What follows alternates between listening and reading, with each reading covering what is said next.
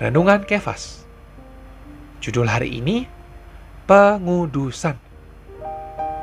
Paulus berkata di dalam Roma pasal 6 ayat 19. Persembahkanlah anggota-anggota tubuhmu menjadi hamba kebenaran yang membawa kamu kepada pengudusan.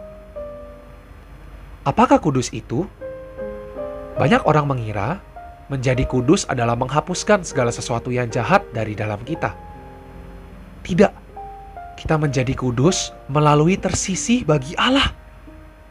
Dalam zaman Perjanjian Lama, bila seseorang dipilih oleh Allah menjadi miliknya sepenuhnya, orang itu diurapi dengan minyak di depan umum.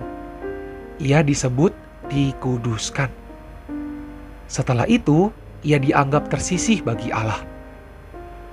Kudus dalam bahasa Ibrani berarti sesuatu yang disisihkan dan semua yang disebut kudus adalah kudus bagi Tuhan. Aku mempersembahkan diriku sepenuhnya bagi Kristus. Itulah kekudusan.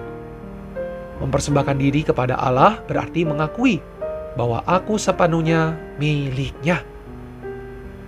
Dalam hidup kita, seharusnya ada satu hari saat kita menyerahkan seluruh diri kita kepadanya. Sejak saat itu dan seterusnya, kita adalah miliknya bukan lagi milik kita sendiri.